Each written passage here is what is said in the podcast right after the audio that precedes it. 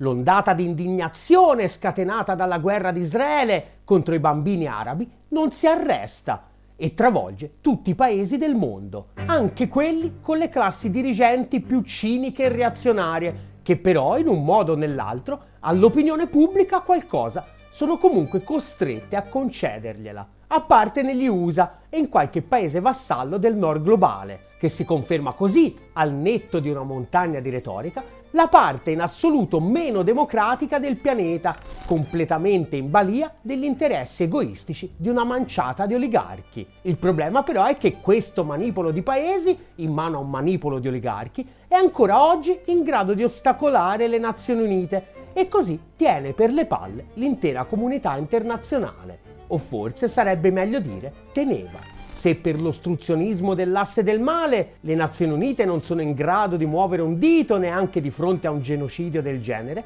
vorrà dire che la comunità internazionale a un certo punto proverà a dotarsi di strumenti alternativi. Allora, bambacci!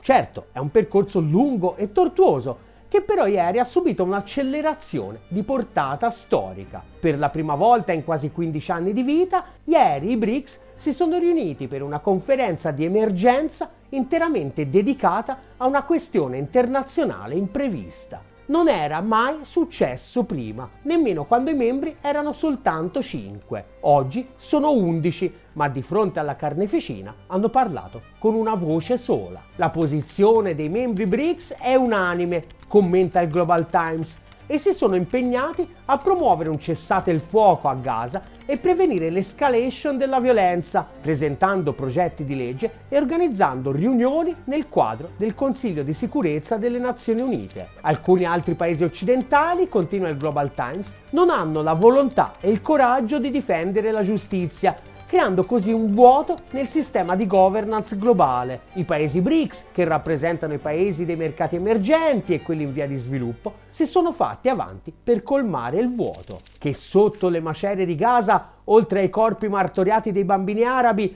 stiano rimanendo sepolte anche le ultime speranze di dominio globale incontrastato degli USA? Non è che sotto le macerie di Gaza, oltre ai corpi martoriati dei bambini arabi, stiano rimanendo sepolte anche le ultime speranze di dominio globale incontrastato degli USA?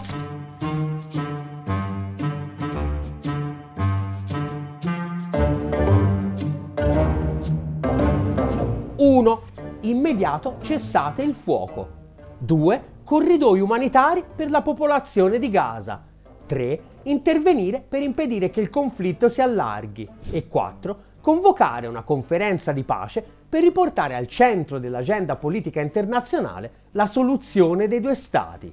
Il piano in 4 punti proposto ieri da Xi Jinping nella prima riunione straordinaria dei BRICS a 11 per mettere fine al genocidio in corso a Gaza non è solo giusto, ma è anche l'unica soluzione possibile e che infatti è condivisa dalla stragrande maggioranza della popolazione mondiale, che da ormai oltre 1 mese e mezzo riempie strade e piazze di tutto il pianeta, un giorno sì e l'altro pure, per testimoniare la sua indignazione, obbligando tutti i governi, anche quelli meno democratici, a provare almeno di dare l'impressione di lavorare in quella direzione, a partire dal sostegno alle risoluzioni ONU di condanna alle azioni criminali dell'entità sionista. Ma, come sottolinea sempre il Global Times, il conflitto israelo-palestinese è uno specchio che riflette molte cose.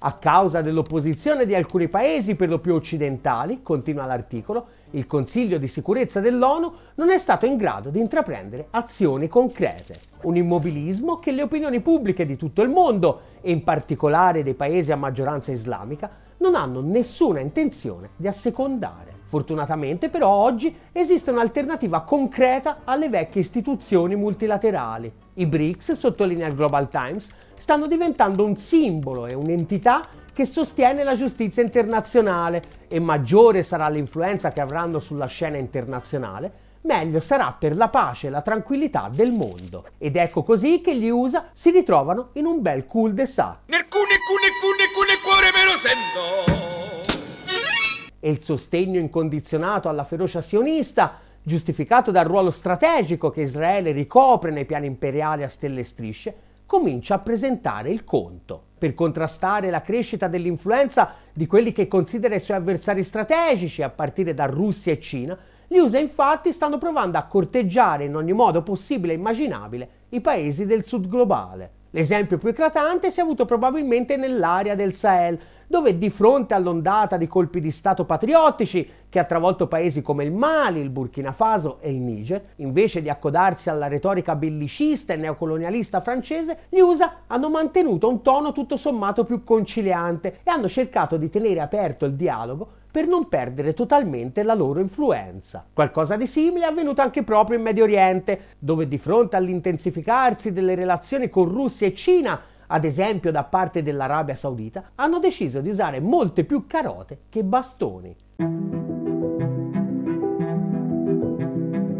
Il bagno di sangue avviato da Israele dopo il diluvio di Al-Aqsa e il sostegno incondizionato al genocidio che gli USA sono stati sostanzialmente obbligati a garantire sta facendo rapidamente tabula rasa di tutti questi sforzi e sta accelerando in maniera clamorosa il processo di allineamento dei paesi del sud globale agli interessi strategici proprio di Cina e Russia, a partire dal rafforzamento dei BRICS. Dato che gli Stati Uniti non sono ancora riusciti a convincere Israele a concedere un cessate il fuoco a Gaza, sottolinea il Global Times, il mondo arabo e i paesi in via di sviluppo mostrano crescente disappunto nei suoi confronti e ripongono ormai maggiori speranze proprio nei BRICS, una piattaforma che amplifica la voce dei paesi in via di sviluppo sugli affari mondiali. Ora, qui è il caso di sottolineare una cosa che dovrebbe essere scontata, ma evidentemente non lo è. Come per il processo di dedollarizzazione, o anche rimanendo più vicini alla questione israelo-palestinese, la questione del rafforzamento dell'asse della resistenza, non si tratta di soluzioni magiche.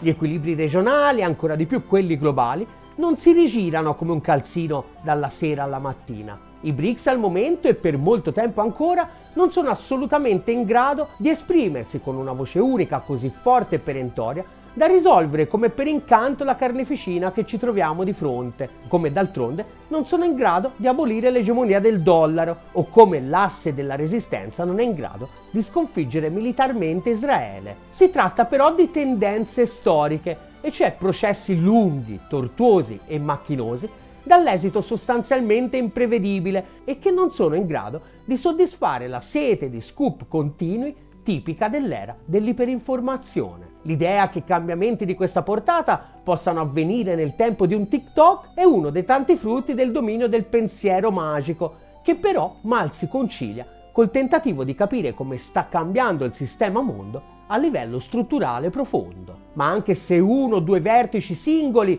potrebbero non essere sufficienti per risolvere direttamente il conflitto, sottolinea giustamente il Global Times, dove da bravi cinesi sono molto più avvezzi a usare il materialismo dialettico di quanto non lo siano gli attivisti esagitati dell'Occidente, la presenza collettiva e le rivendicazioni coerenti dei paesi in via di sviluppo saranno utili per trovare una tabella di marcia per la pace israelo-palestinese, la promozione della pace e la realizzazione di una coesistenza pacifica. Attraverso il meccanismo dei BRICS, continua il Global Times, l'aspetto collettivo del sud del mondo acquisisce tutta la sua importanza e, sebbene non risolva necessariamente il conflitto, l'unità dei paesi in via di sviluppo è una svolta di portata storica, che è stata riconosciuta anche dall'ONU. Al vertice dei BRICS, infatti, ha partecipato anche il segretario generale delle Nazioni Unite, Antonio Guterres, che, sottolinea il Global Times, rappresenta le aspettative che la comunità internazionale nutre affinché i BRICS svolgano un ruolo sempre più decisivo nell'affrontare i dossier più scottanti. Gli unici che fanno di tutto per non accorgersene, tanto per cambiare,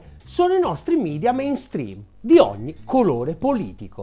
La notizia compare solo in un trafilettino in fondo a pagina 9 del Corriere, che manco parla di BRICS, ma solo di Xi e del suo appello per convocare una conferenza di pace. Di fronte al mondo nuovo che avanza, le cariati di Prezzolate di quello vecchio hanno deciso di adottare la tattica vincente dei bambini delle materne, che sperano che chiudendo gli occhi i mostri che li perseguitano scompariranno per sempre, che comunque è sempre meglio della tattica adottata da Sallusti. Qui in ballo non c'è lo storico vertice dei BRICS, ma un altro avvenimento storico che va esattamente nella stessa identica direzione. È il ritorno di Putin, dopo quasi 2 anni di assenza, a un incontro del G20, seppure virtuale.